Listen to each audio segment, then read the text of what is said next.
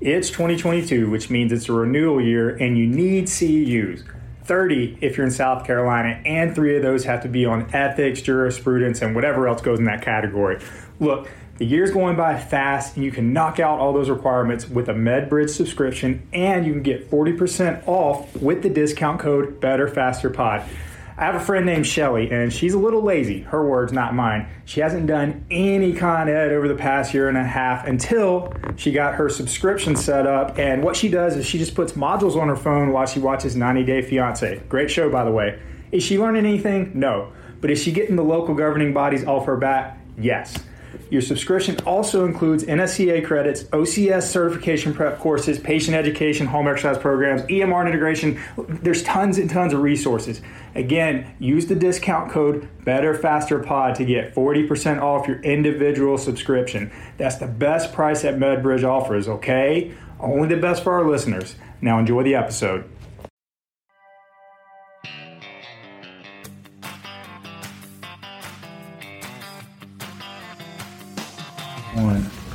What's up, everybody? Welcome to another episode of the Better Faster podcast. Today, Brandon and I are joined by the newest addition, kind of to the Vertex fam and Vertex coaching staff, Mr. Mike Stark. Mike, how are you, buddy? Good man. How are you? I'm doing wonderful. Star, Star, you got a lot you can roll with with that between uh, you know Marvel or Game of Thrones, even Yeah. like the King in the North. I didn't even think about that. But the real thing, the real King in the North right now, Joey B. Talk about Joe Burrow, my Cincinnati Bengals. Great segue right there. yep, we we are gotta- still rocking and rolling, baby. Bengals flag hanging proud in the clinic. One of Josh's For- patients brought him a bagel. Yeah, hey, Abe's championship this week. Make me want to vomit every time I look at it. Oh, Hopefully, hey, we do for one more week. You know, you know, but uh, Joey B, the king in the north in football, but you know that, that was an easy segue. I've been trying my, I've been thinking about I've that been trying my best to. D. I've been trying my best to D Ohio this place the best I can. It's just happening. just doesn't want me to ever be happy. I just know, and it's, I think that's what it is. I think we've been suffering long enough, Brandon. Dude, I, I got I got to get this off my chest, Mike. Every, every time I see you, it, I want to get a neck tattoo. Yeah. It's, boom. it's like the I'll first thing blame comes to mind. Uh, I recommend it to anybody that's interested. yeah, uh, So I, we, I, we were talking about this, and it's like ten years ago when you see somebody with sleeves on their arms, it's it's like it, it stood out. Right now, everybody has those. You're like desensitized. And I feel like the neck tattoo is going to be the next thing. It's The like neck it's like ten years yeah. from now, everybody's going to have those, and then it'll work up to the face. You know, Maybe we'll see. Well, isn't it head. something, yeah, isn't it something in South. Carolina like you can't? They aren't allowed to tattoo above the clavicle in this state. Yeah, something? but everybody's Yeah. got a friend, right? Everybody's got a friend that's got a little tattoo gun in their basement. or just got everything. I, I recommend against that. I, I traveled for all of mine. There you go. Um, they're all done in legal states where it's it's not frowned upon. There you go. There you go. Work Yeah. in that area. Oh man, but we're excited to have you, uh, you know, uh, hanging out part of the staff. You just went through the OPEX cohort uh, as part of the, their certification program. It's cool. We've had a big OPEX team lately because we had Carl and James both on the podcast in the last couple of weeks, uh, or last couple of months, I should say. Uh, but yeah, man, how how was that experience, dude? I loved it. Um, I kind of dove in head first. Um, It was recommended uh, to a friend, Ben Aiken. Um, and I didn't really know what to expect. But over the course, it was 12 weeks, 12 calls with, with James and Carl, just walking through everything. It was it was really informative and, and a lot more than I expected. Yeah. But all good things and, and the things I did know it reinforced and all that kind of stuff. Um, Yeah. Really enjoyed it.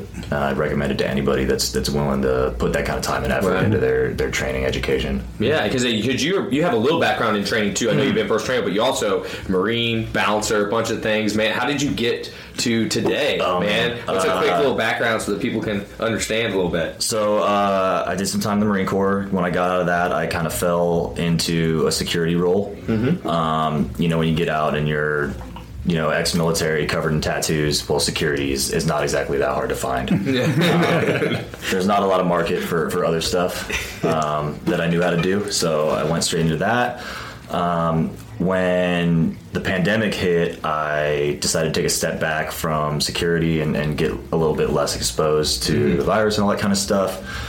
And I figured, what's my next path? I've always been interested in fitness. I've always had that in my back pocket. Um, so I decided to go ahead and take the time to get certified as a trainer and, and kind of open that door. Yeah. Uh, I started at a Gold's Gym. Yeah. You know, um, step number one, moved up to Columbia here, found a spot at, at Move Fitness.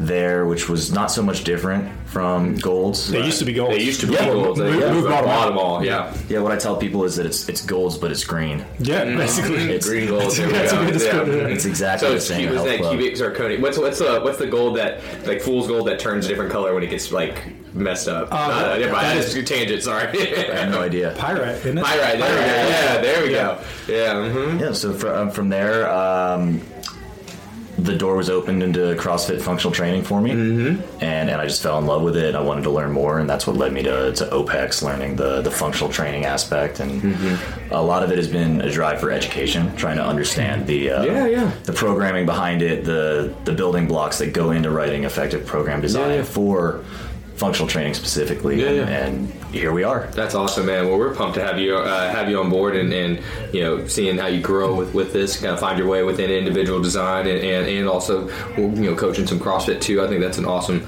awesome mix, man. Um, but today, you know, this course, you know, part of the OPEX stuff is a, a nutrition piece, and and we don't talk about nutrition all that much. I feel like Brandon, just because you know it's kind of a gray area within our practice act on kind of what we can talk about, what we should, and and the same thing from a coaching side. There are some some lines there maybe. Um, the best line I heard was actually when you have to start doing math, then it becomes more of like a, a, a dietitian type setup. So I've used that sometimes in the past, but I know in the state of South Carolina, if you feel confident competent in this, our practice act allows us to start to dive into a little bit more. So As it uh, should. yeah, it should. I mean, it's. I mean, we know how important this is when it comes to our, you know, our side of things. You know, healing and, and and trying to recover from whatever it is that the person's working with. But of course, you know, Mike, and I got somebody in the gym. You know, the training is only maybe 15, 20 percent of the picture. The outside the gym stuff is so important too. That's that's oftentimes more of a struggle, I would say. For 100%, man. A lot of people are dedicated when it comes to putting in work in the gym, but then you, you start to dig in the outside the gym stuff, and, and it's like, okay, now I know why you're not making the kind of progress I would have expected. Yeah. Um, but yeah, we want to kind of dive into some today since we got Mike has just gone through a bunch more uh, nutrition education stuff, and you and I have gone through a few things. So we thought we'd uh, we'd start to go get really all things around the question we get the most, which usually is about macros, like how much should I be eating, how much protein should I be getting, carb, you know, that kind of stuff. I feel like macros is where everybody wants to start, and and I think it's good that we go through that, but it might not be where we should start with everybody too. So I think we should touch on that part. Yeah, and I I think the probably the first thing too would just be to define what are macros, just for Yeah. people out there listening that might not be as familiar with that terminology. Yeah, for sure, Mike. What are what are what are macros, bro? Well, there's a lot of ways to answer that question. Yeah, uh, you could look at it, I think, from a broad standpoint. Like, what are your macros? That could be your big 3 Mm-hmm. your carbs, fats, proteins. How much you're taking in on a daily, um, a daily rate, or your total macronutrient count, your total total intake for the day, or, Mm-hmm. Right. or on a weekly basis. yeah. Um, when I think about macros, I, I think the big 3 Mm-hmm. Oh yeah. protein, carbs, fats, intakes, Yeah. that kind of stuff. Um, to answer the, the question there, should we prescribe them? Yeah, yeah. Uh, oh. Absolutely, but I don't think right off the bat. For sure. What other things should we emphasize if we're not if we're not going to dive right into macros with people? What are kind of the other common areas of things that we might start with first? Well, that's, um, I mean, basic lifestyle guidelines, like you mentioned earlier. I mean, OPEX puts a lot of emphasis on on aiming for sustainability of life 1st Um, so it's basic things that basically what I try and do is, is say, listen to your body. Mm-hmm. You know, get feeling good first, and then worry about your macro intake, what you're eating, all that kind of stuff. So things like. Are you getting sunlight? Are you moving? Are you drinking water throughout the day? Are you Yeah. sleeping? Mm-hmm. You know, um, what are your stress levels like? Mm-hmm. That kind of stuff. Yeah, dude, that's, so important. So, so in those, I know I have some things that I like to think about with those. But like when you're sitting down with a new client and you're you're digging into their, um, you know, their lifestyle a little bit more, their behaviors around, you know, outside the gym and around some of these topics. You know, what kind of things are you encouraging from like a water intake perspective, a, a sleep quantity or quality perspective? You know, what kind of you know benchmarks are you shooting for with a lot of these people? First benchmark for water intake is aim for half of your body weight in ounces per day for water. Um, Mm-hmm. For sure. Uh, some people that can be kind of a daunting goal. No, for sure. Um, for myself, I mean, 100 ounces of water is that's that's kind of a lot to think about Yeah. when you're sitting there. Especially how much coffee we're all taking in. oh god, I'm on, I'm on cup number three. I think. Yeah, yeah. Mhm. So uh, that's good. I mean, sleep anywhere between seven and nine hours for an adult. Mm-hmm. Um, you know what I mean? Uh, that's that's honestly those two I think are the most important, especially these days. 100%. Like you said, most people are we're on cup number three, cup number four of coffee, and Mm-hmm. especially in the office. And that's like that's like negative water, right? Because it's a diuretic. Yeah, Yeah, Like, you yeah. gotta balance it out. Yeah, uh, no. Eleven point two five cups of water a day is what I need. Dude, Just- boom! It's a lot. Yeah, it, it is. It is daunting, but I think you're exactly right, Mike. I think that the biggest bang for our buck is not even really trying to figure out how many calories somebody taking in. It, it really comes down to I like to think about hours and ounces. Like those are those are like the first two things that I think that we- are going to really, like you said, get somebody who's feeling better, and feeling better is going to end up. Then we'll start to see where we can push more in the gym, and we start to emphasize some of the intake stuff, uh, and and that's really what gets that snowball started. So I'm with you on that. When we're thinking about water in South Carolina, sometimes if somebody is either training a lot or they are um, working a job that is you know outside, a lot of times or something just it's so hot down here, especially in the summer, that a lot of times I'm pushing that number even higher. So that like 50% of your your body, or half your body weight in ounces of water, like that's my starting point, and that's why we got to get to that as soon as possible because it's really only going to go up from there. Oh, I agree, hundred percent. Um, and sleep, man. I, I'm, I'm the, I feel so bad when I talk to people about sleep because I know my own sleep is not great, and uh, and so. Uh, but you're right. It's so it's so important to emphasize those things. And so you know, you when you're talking with somebody and they come to you and they're like, yeah, I don't have, I'm not doing great with with sleep. Maybe they're not. Maybe they're averaging five or six hours, um, and it's maybe not super restful. What are maybe some strategies that you might start with with some person to try to help get them towards that goal of maybe seven or nine hours a night? Um, when somebody tells me that they're not getting good sleep or they're getting five hours, like you said, Yeah, or yeah. something like that, uh, the first thing I look into is their habits Mm-hmm. around bedtime. What are you doing before you lay down in bed? Are you watching TV? Are you on your phone? Mm-hmm. You know, are you getting a good meal in before you go to sleep? Um, do you have any kind of history of, of sleep issues? You know, like myself, I, I have some sleep issues, and you got to figure out how to work through that with whoever's qualified to, to be giving you advice sure. on that for sure. Um, in addition to your circadian rhythm, Mm-hmm. are you living with the sun? Are you going to bed when the sun goes down? That kind of stuff. Right. Um, so I attack those habits. A lot of times, especially these days, you know, when you go to work from nine to five or whatever it is, you come home and people immediately want to sit down in front of the TV and unwind. Mm-hmm. That's that's kind of a common theme with me, uh, or that I see Right. a lot of people coming in. Um, and having that blue light exposure that keeps your brain moving, even though your body's not not one to, to do much anymore. And if you lay down immediately afterwards, your mind's racing. Yeah. You know what I mean? I think I think having that as well as some other healthy practices, maybe taking 30 minutes to unwind before you go to bed or, Yeah, or reading or, or something like that. For sure. You know, um, that's the first thing that I, I look at. That's huge too. The, the the blue light. I think we're all addicted. Blue light's referring to screens, right? We're kind of Yeah, all addicted to our Oh, phones, yeah. Oh, I TVs know. like that. It's so hard to put it away. What what that does not refer to though are the blue lights that come from blaze pods. So blaze pods, if you're not familiar, Blaze pods are have been a great tool that we've been using in the clinic. Um, it also turns out we're an affiliate. All right, so be sure to check the discount code. It'll give you 15% off. It's in the show notes. Blaze pods. Follow your instincts. Push performance to new heights with the world's leading professional level reaction training system. Boom! That was the best segue. I think that was even better than my King in the North. that was awesome. Gotta pay the bills, guys. I love it. I love Sorry, Yeah, but for real though, we do love Blaze pods Yeah. though. For real, that's we, we don't we have some people always talking about wanting to put stuff or us to say stuff on here, and they're one of the few that we've actually said yes to because they do have some really good stuff. Um, yeah, those those are fun. We use Yep, a lot. They do absolutely. Yeah. Um, but yeah, no, I think that all that it, you hit the nail on the head, man. Like it's it comes down to behaviors and habits around it, and and it's hard to go zero to hundred. So usually I figure I try to figure out what's the lowest hanging fruit.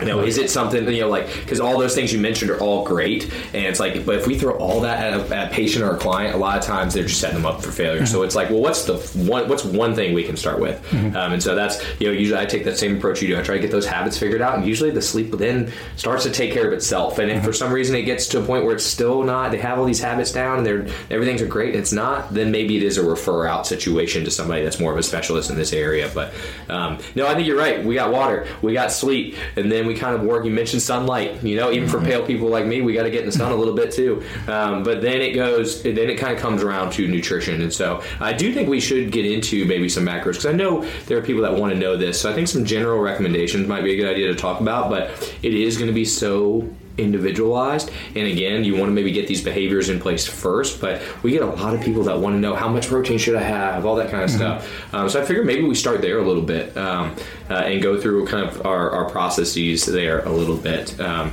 so so I guess the first thing for me is I have everybody track their food. You know, I, think, I, I got to see where somebody's starting from, right? You know, it's like again, I can't throw some a prescription at somebody without knowing where they're starting. So do you have anybody use any specific app or anything, Mike? Uh, in my experience, MyFitnessPal is the easiest. Yeah. it's free. It's got a barcode scanner. The library's huge. Yeah, it's yeah. so easy. Once once you figure out the diary and, and where to get that little cheese wheel where it shows you your your breakdown, um, it's just so easy to use. That's what I use. Yeah. Um, I've tried a couple paid apps in the past, and, and Yeah, for sure. MyFitnessPal is by far the easiest. Yeah, I think you're right, man. It's, it's is it the most accurate? Maybe not. But then again, the the thing that really matters is if you're always selecting the same option when you're selecting that food. It really doesn't matter because then when you make changes, uh, you, you're you're going to still have the difference. So your absolute number might not be the correct absolute number, but when you try to make changes, you're still going to have the difference that you're looking for. Absolutely. So so I'm, I'm with you, man. Um, but yeah, I mean, like the first step for me, um, if we do, you know, we see that, uh, I want to, I want to know where they are, and then I want to know where I, where they should be based on a few factors. So a lot of times I start with BMR, you know, to figure out first. I got to figure out kind of what's their basal metabolic rate, and there's a few ways you can do that. You know, um, we, you know, we have an InBody machine that you can use um, that will give you one. There's some inherent inaccuracies there too. But there's a bunch of formulas online, so you can just kind of Google BMR calculator, and, Yeah. and, and yeah, Harris Benedict, one Harris Benedict, most yeah. common ones, kind Mhm. of tried and true. yeah. Y'all like y'all like that one? Yeah, think it does a good job because Yep. again, you know, any macro prescription, it's all just an educated mm-hmm. guess. You're So- just throwing a number at them to start with. So just to recap, mm-hmm. getting the food log, getting the BMR, that's essentially is what our needs analysis is. Right. Well, the BMR, and then we got to add to it. The BMR kind of gives that's like if you were in a coma, laying in the bed, kind of mm-hmm. thing, sleep, kind of oh, like Oh, yeah. that's your BMR. It's like what's the base amount to just function. Gotcha. But we're going to be need to take in a multiple of that because when you think about actual intake or expenditure, it really is a product of, of four different things. You've got your basal metabolic rate.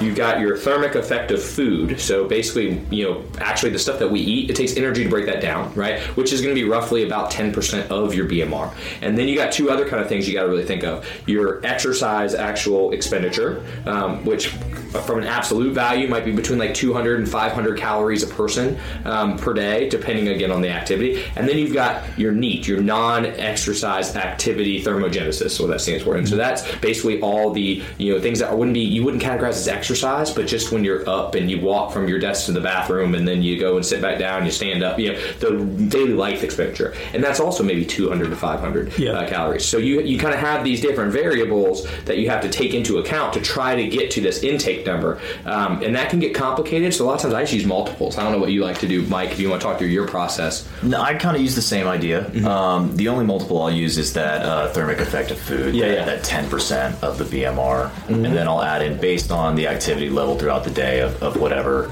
that client is doing. So Right. if they're exercising very intensely, then I'll go towards the 500. Mm-hmm. Um, but then again, if they work in an office job and they're getting up maybe once every two hours to use the restroom or something, they're might be a little know, bit lower, That's on the lower end. So I try to mm-hmm. I try and take that into account. Yeah, yeah. Um, obviously, it's imperfect, but mm-hmm. Mike, isn't that one of the first things they teach in like survival training or like military training? If you're in the cold, first step one is to eat because Oh, your yeah. body's going to generate heat and, eat and you go drink from there. for Yeah, sure. Right. Mm-hmm. Yeah. Yeah, and, and like like you know, we you can come up with variables for each. So say BMR is fifteen hundred calories. You could assume that 150 more calories on top of that for a thermic effect of food, and maybe 300 for each of the others. So now you're at that's 1650 plus 600. You're at what 2250 there. Yeah. Um, like you could make you could do it that way. Um, a lot of times, what I do is I just use a straight multiple of BMR, and so that could be anywhere from like 1.2 to, to, to 1.9 or 2. Like it could be you know anywhere along there, and about 1.5 ish is what you would consider like somebody who's moderately active, and that again, what's moderately active mean? But for me, it's probably going to be anywhere from like 1.2 to 1.4 or 1.5 for somebody who's not doing a whole lot, and then 1.5 to maybe 1.9 or 2 going that way for somebody who is active. And so I'll just take rather than trying to guess the NEAT and their exercise activity, I'll just usually take BMR and then do a multiple, and now I've got total calories. So I don't know if you've ever used a multiple like that or anything like that, Mike. I have in the past. Yep. Yeah, so that just makes it, again because we're just trying to get a starting point, and then the starting point is going to be whatever is going to be something that we're going to end up having to adjust because it's an educated guess. It's not going to be perfect. Yeah, Um, like you said, you got to start yeah. somewhere. So get your calorie yeah, needs. so that's yeah. So, so when you're or- calculating it, you got to know the calories because then you're going to try to divvy that up a little bit. So, so Mike, let's say we got a calorie number. How what which macro do you like to set for somebody first if you're going to give somebody a macro prescription?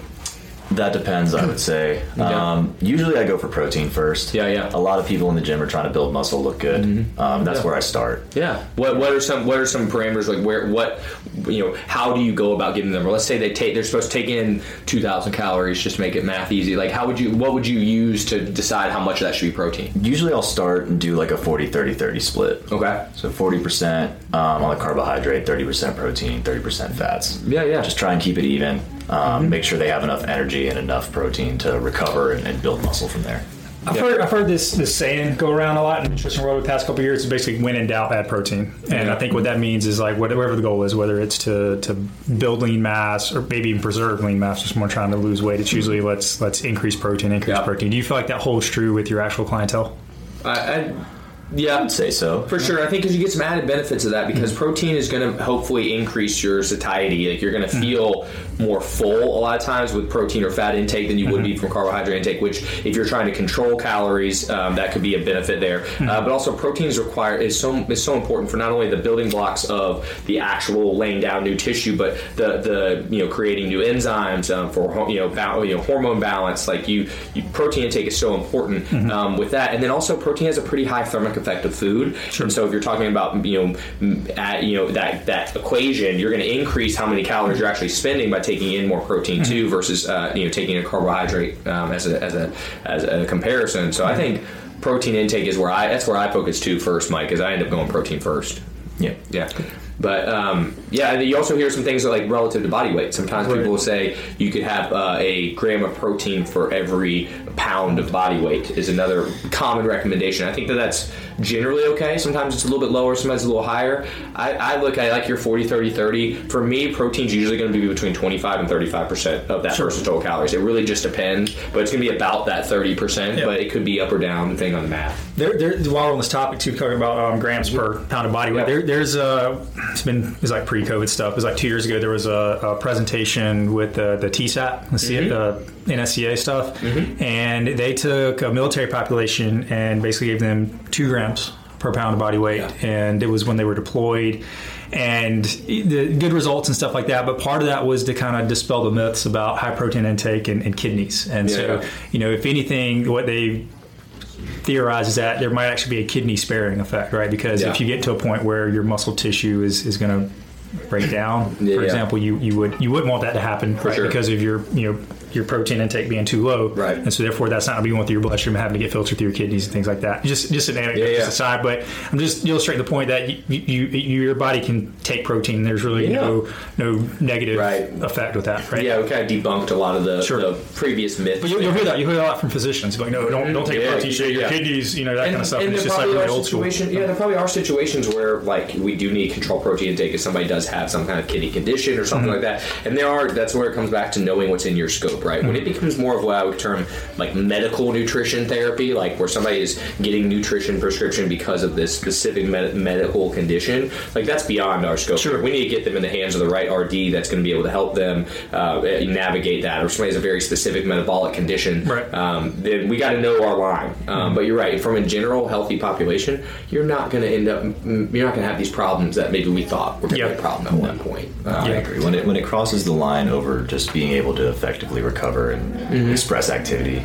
Yeah. that's when it's out of our wheelhouse. Yeah, sure. sure, one hundred percent. Yeah, and then I, you know, so so we got a protein number. Where do you like to go next? Like to usually, uh, you know, f- figure out what fat number you want them, and then and then solve for carbs. Are you a carb number, then solve for I fats? go, I go carbs, and then generally I'll leave fats alone unless it's really pressing. Yeah, Um, fats, I mean, it's harder to get people to eat fats. I would say than yeah. it is to More get from a psychology standpoint, Oh, or yeah. yeah, Yeah. so pe- people are more scared of fats than they are carbs? A hundred percent. Yeah. I would have Oh, thought it'd be the other way around, just because in my experience, society. a lot of a lot of younger people, I would say, are scared of fats. Really? Yeah. Yeah. Um, I mean, with keto coming up and all that kind of stuff, Oh, staying away from carbohydrates, especially, Mm-hmm. um, you know, and, and a lot of intermittent fasting and stuff like Mm-hmm. that. I think carbs are carbs are more the enemy now. Sure. But but younger generation, I've had a couple of I would say college age clients in the past. Yeah. And they're especially the females terrified of eating fats. Yeah.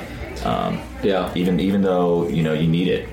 For sure. I mean, that's you're talking about from from hormone balance. Like you oh, have yeah. to have adequate fat intake, and that's why I actually I set fats next and then solve for carbs. Is kind of how I usually I have like if I'm thinking about the whole equation. I've got my total number. I figure out my protein number, kind of based on body weight, but I want it to be that 25 to 35 percent in there, and then I usually solve for fats. And fats for me, they're gonna fat. That's the fat and carb number varies a lot for me when I'm giving prescriptions. A lot of it has to do with activity level. When and it's maybe contrary to popular like thought, but when somebody's super sedentary, I actually like to have a higher percent of their total calories coming from fat and a lower percent coming from carbohydrates versus somebody who's a little bit higher activity level. I'll, I'll kind of shift that. So fats for me could be anywhere from 20% to like 40 or 50% of their total calories. It really just depends on the person. Um, and by the opposite, carbs could be 20% to 50% kind of thing of their car uh, of that. So like if somebody's super super active, I their calorie needs going to be pretty high, and I make up that calorie need usually through added carbs because they'll get high. Their fat intake ends up becoming a lower percentage of it,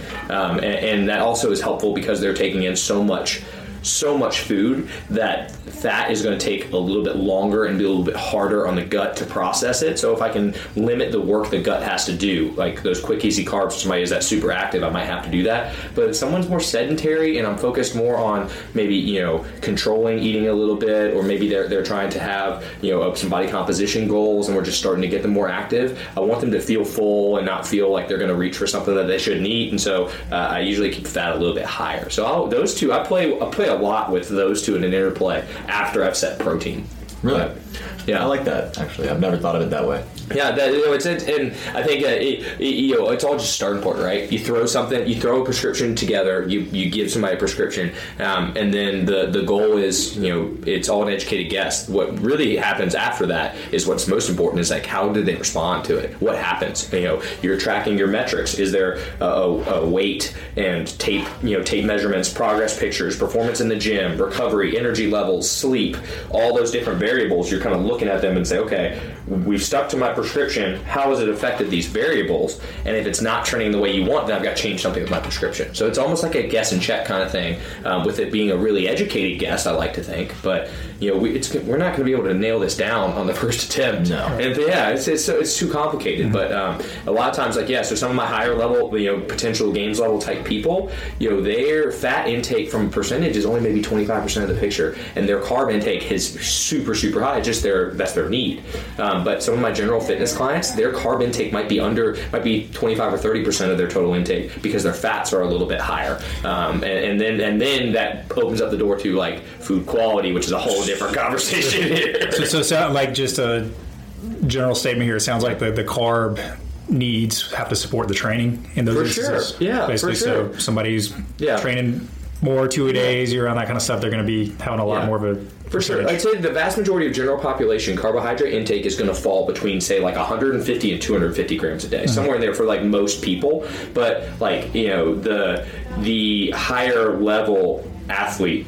The demand is going to exceed that 250 oftentimes. I mean, what did Quentin tell us the other day? Our front desk coordinator Quentin is is a phenomenal CrossFit athlete, super strong, super lean too. Like Yeah, his abs poke out the- through his shirt. The abs, yeah, like like like the kind of abs you see in like the old school like Italian sculptures, Yeah. like you know that kind of stuff. But um, He eats Rice Krispie treats. right? Yeah, exactly. Right. You know, he's trying to, but he's got to support this huge carbohydrate intake, and so he's supporting it with arguably not the best, uh, you know, from a quality standpoint. Sour Patch Kids, Sour Rice Patch Krispie Kids, treats, and occasional donut. and you're looking at like how is this person so so lean still, and that's just because that's the demand that his body requires right now. I would still advocate maybe for some better food quality. Cough, cough, Quentin. Um, but the, the that just illustrates how it really is about each person's individual demands that you have to figure out. Yeah, you, would y'all say the other day if the the furnace the furnace burns hot enough, everything, Everything, burn- burns. Yeah, I've heard that that's- before a little bit yeah. too. I, and I, I hate it, it. While that may be true in some ways, I, I really do think that a whole other aspect of this is the food quality Sure, side sure. of things. You know. Yeah. Um,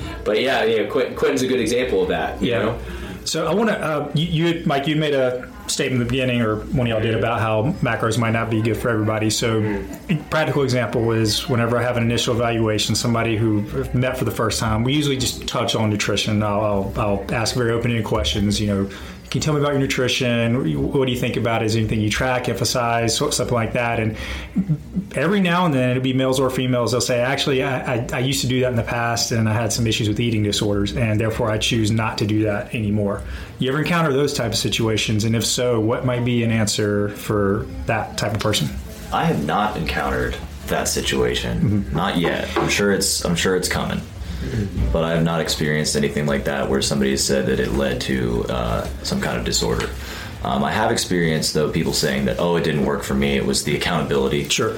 aspect of the things and and on the food quality side of things like you mentioned josh i would say i've, I've definitely encountered when i've set a macros type goal for somebody and the food quality has just plummeted mm-hmm. because they're mm-hmm. more concerned about hitting the numbers Yeah, they are sure. Doesn't matter what it is, as long as the number's right. yes Right. Mm-hmm. Yeah. yeah For sure. No, I, I, I that, that's a great point you make. I feel like that happens a lot, and that's kind of, you know, why I think these things go hand in hand, and why macros alone aren't a perfect strategy. There's got to be these, you know, behaviors around it, but also to the food quality side of it too, because then otherwise we, we, we haven't even touched on micronutrients and potential deficiencies through inadequate, you know, nutrient dense foods.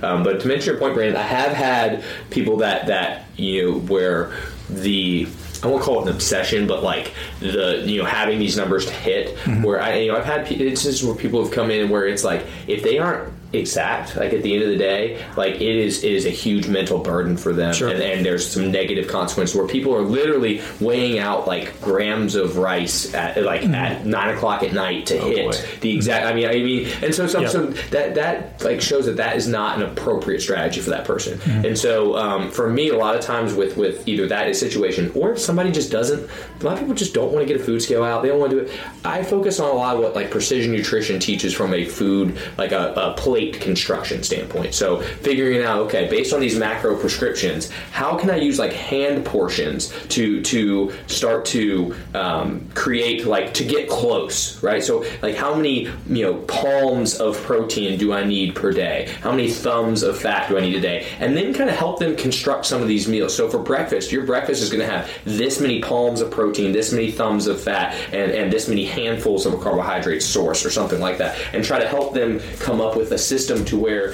then they're not worried about the numbers. And then for dinner, they're just focusing on like, all right, what's my protein source? This is my carb source, my fat source. I'm good. And, and it can help ease some of the burden of being so specific because like even the person who gets the food scale out and does it perfectly, it's an imperfect system. The scale's got a margin of error. The food label's got a big margin of error. Sometimes a big margin of Right. error, right? Um, you're you're going to lose some of the nutrition, maybe the way that you cook it. Um, you know, the your body's thermic effect of food might be different than somebody's else in terms of what you're expending. Your guess on your activity level may not be. right. It's it's an imperfect system. So focusing on it being down to the gram or the calorie can be detrimental for some people. Right. And so you, you do have to figure out in your intake with somebody what is going to be right for them. And so I just, that's a whole other situation where I wouldn't go the macro approach. Sure, sure. I would maybe calculate it on my end and then uh, you know talk them through some ideas. Uh, but it might be starting to just like you know you know hey I want you to get this many palms of protein a day Mm-hmm. and just starting at that. And I don't even care you know what the quality is or the timing of it at that point. Um, it's like you might have to almost addition by subtraction in Right, some ways right. with some people. But yeah, if there's and there's truly an eating disorder on board or a big history of it, that's another situation where referring to the appropriate people is important. Um, so a registered dietitian is going to have a, a much higher, you know, education level or, or acumen be able to handle that because it's probably part of their education. So I would, I mean, we have people around here. I would send them. I would send them to the right person. Yeah, you, usually like whenever follow up in conversation, they've had some type of counseling in Yeah, yeah, history, yeah. but it's like, yeah, I'm staying as far away from this tracking as I mm-hmm. can. And so, would, would you also say potentially like that might be where you would look into a food quality situation? Food like, all right, let's just 100%. you know, let's just maybe avoid the carbs that come in a, a box or a bag. You know, let's mm-hmm. get our whole food sources, this and the other, like that kind of thing. Usually, like if you're doing that, it's going to be pretty hard to get Yeah. over fat, right? Exactly. That's why I tell people. Yeah, it, like, real food doesn't have food labels. Right, So right. like you find you buy you buy things that don't have a food label on them or a food nutrition fact thing because it's it's grown in the ground or it had eyes. You know, um, those are kind of your two your your two options does there. it look like it came from the earth Yeah, Right. it- Yeah. exactly. And Yeah. so you find, you, so that's what I love about this individual design piece. Come like bringing it full circle to kind of going through the OPEX stuff you just went through, Mike. I love the individual design piece because there are so many different variables, and each person is so unique in their experiences and, and what they need that it, it really just becomes this big puzzle and it's fun to try to help figure it out and help guide them on it so Yeah. yeah, that's what I, I love that piece, man. Um, any other uh, nuggets that you've got that uh, uh, around this whole topic, Mike, either from previous experience or from your coaching education that you think are important to kind of add on? I think uh, one thing that you mentioned was um, trying to focus on maybe not so much food timing, but just saying, hey, get this many fistful of protein Yeah, yeah. for the day, and, and that could be your goal. I have came across a couple of, of situations where people seem to look at a workout as a type of currency for mm-hmm. Um, Yeah. for what they get to eat or drink for the day or that's whatever it big. is. That's big. Yeah. That's me. Um, but Oh, yeah, man, for example, like, oh, I didn't get my spin class in today, so I'm skipping lunch because I don't want to get over Yeah. fat. Oh my gosh. No, I'm more like I can eat this whole pint of Ben and Jerry's because I worked out five days this week. Yeah. Or the exact opposite. Yeah, yeah. I You know get to do this. Or I, I worked out, so I get to go have a couple of drinks and watch the game after after work today. Mm. Yeah. you know, um, I think you hit a a pretty serious point there. Just saying, listen, I want three fists of protein for the day. I want Mm. three meals to start. Yeah, yeah. Doesn't even matter when it is, but three meals every day. Yeah. you know what I mean. That's that's something that I've seen as well. Um, and, and have struggled to, to kind of convince people to, to get on Yeah. the train with, you know, For sure. Um, I think I think that that would That, that's huge, man. I'm glad you brought that up because that one thing that bugs the crap out of me is those memes that show like a picture of like McDonald's French fries and like somebody doing burpees and it goes like this equals like 174 burpees. You know what I'm saying? And I, hate to think of it that way because that's not really how we should approach this. Because food is really more about you know the the kind of fueling our whole body to help us again make us feel good. And so the when we discuss those things in the beginning, hopefully people kind of take that to heart of where the exercise induced part of this is like 200 to 500 calories a day of the whole picture. So if you have a day where you didn't do crap or you worked your butt off, we're talking a, a very small total amount of calories in terms of the absolute calorie value. So to say like I'm going to skip a meal because I missed a spin class is like people do that all the time, and it just really doesn't make sense in the grand in the whole picture. And you know the education part of that and the convincing part of that is it can be super tough for, as a coach. Definitely grinds my gears. Oh yeah. Put it politely. No, dude, for sure. I think that you're. That was a good. That's a great point. We hadn't even talked about that, and so um, that would be somebody too, where it's more a macro prescription. Might maybe it isn't the right choice. Maybe it's something more of like just getting them comfortable with you know these certain habits of like you mentioned. You have this many meals a day, every single day, regardless of what you did that day, or you you know you you might start with something like that, or just a protein goal and and then try to take it more from that side that part of it you know from a psychological part uh, rather than just spitting numbers at them um, but yeah there's so many you can go here too and then uh, you know another question we always get I know we're running a little long here is we always get this uh, this um, the, this idea of like nutrient timing and intermittent Yep. fasting and all that mm-hmm. kind of thing. And man more and more literature comes out showing that it really don't matter that much you know in terms of like the idea of this intermittent fasting is so important because we're we're getting you know there there are at least extra benefits and we're by keeping the window short. Well the big reason people have success with a lot of that they're actually limiting their total calories, so they don't have as Yeah, much time. it's to just eat. the math, right? Yeah, exactly. Yeah. And the same thing with keto. It's like, oh, keto is super, super effective. Yeah, I lost all this weight on keto. That's great. I'm glad it worked for you. But the big thing there is you cut out a lot of the sugar, you know, processed carbohydrates that you were eating already, and so your total calorie number went down. Right. And, it's, and so it's not all calories in, calories out, but a lot of these different strategies people take uh, are, are really they, they work more indirectly rather than that specific dietary practice. And, and so Yeah. I love getting those questions. from The issue too. I've just observed with keto is sustainability. It ends up becoming yeah. like a Oh, yo-yo yeah. diet for people. They'll do it for a while, have How success, and they just revert right back. You know, and so um, I think that's a big part of this OPEX thing is, is Sure. sustainability. It's sustainability. The life, lifestyle guidelines and practices are huge. And same with the nutrition window, the anabolic window, bro. Oh, yeah. Anabolic window. You got exactly forty-two point five minutes to get it. You know, it's like it's it's a little bit bigger than that, and it's a little. It's a lot more- bigger for pro- protein's like 36 hours, it's- or whatever you have in the last 36 hours. Like, Oh, yeah, easily, you're yeah. gonna you're not you don't have unless you're preparing for a subsequent bout of activity where you really think like you need to try your best to replenish glycogen stores like for immediate use again soon. Like the average person doesn't need to worry about that. you know? So uh, Yeah. Fraser, when he did a Joe Rogan, he mentioned he drinks Coke and eats Snickers right after an intense workout too. So I got uh, yeah. Have y'all Ooh, seen, have y'all seen, Yeah, y'all yeah, seen the I casuals doing that too? Since No, uh, oh. Fraser Yeah. said it's got. Yeah, but I mean, I guess I guess maybe we're getting to the weeds there, but there's there's some truth to that. You yeah. know, when, you, with- when you're getting into the sports science, the elite athletes and stuff like that. But Yeah. When I think about the whole picture, the whole picture, I think for, i- independent of food quality, we've already mentioned how important it is for that. I would say like 50% of the whole picture is just making sure your calorie intake, what you take in, is appropriate based on your total expenditure. That's Mm-hmm. probably again we're taking food quality out of this. I'd say like half of the picture is just is the calorie number in the right ballpark, and then maybe another 30ish percent of that is then the macro picture. Are your protein, carbs, and fats a little bit more dialed in within that calorie? If, if you have those kind of dialed in, that's you're starting to talk about 80% of the picture, 85% of the picture. Then you start talking about nutrient timing relative to when your training is. Are you taking fat? Are you taking most of your fat intake for the day away from training? Your carbohydrate intake or more around training? You start getting the weeds, and then a small percentage becomes like supplements on top of that. that.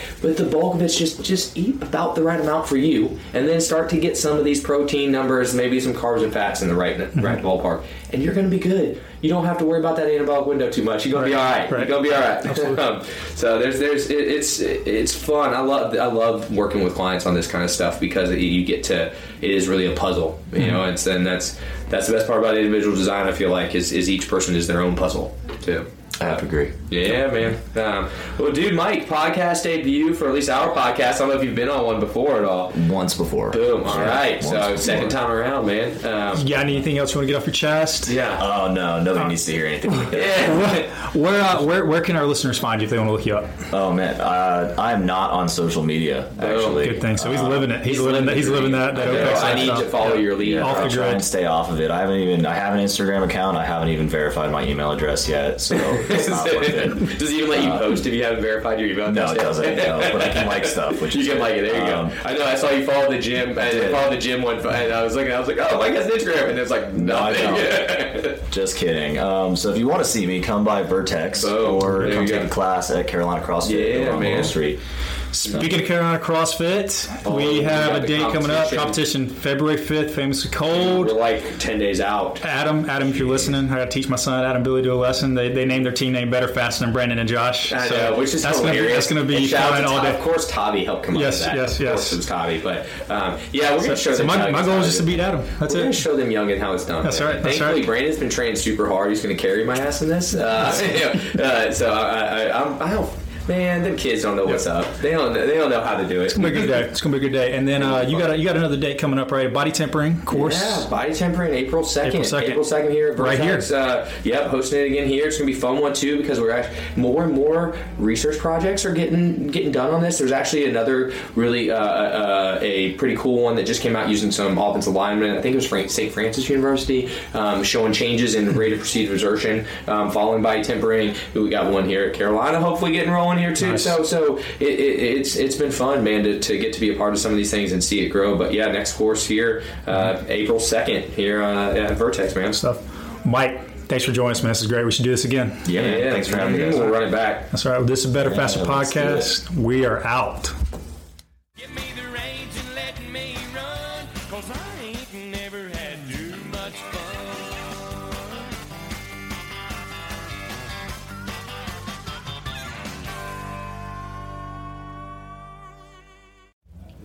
This episode is brought to you by Vertex PT Specialist. One patient per doctor physical therapy per hour. Guaranteed. The best physical therapy ever. Check us out at vertexpt.com or on the gram at vertexpt.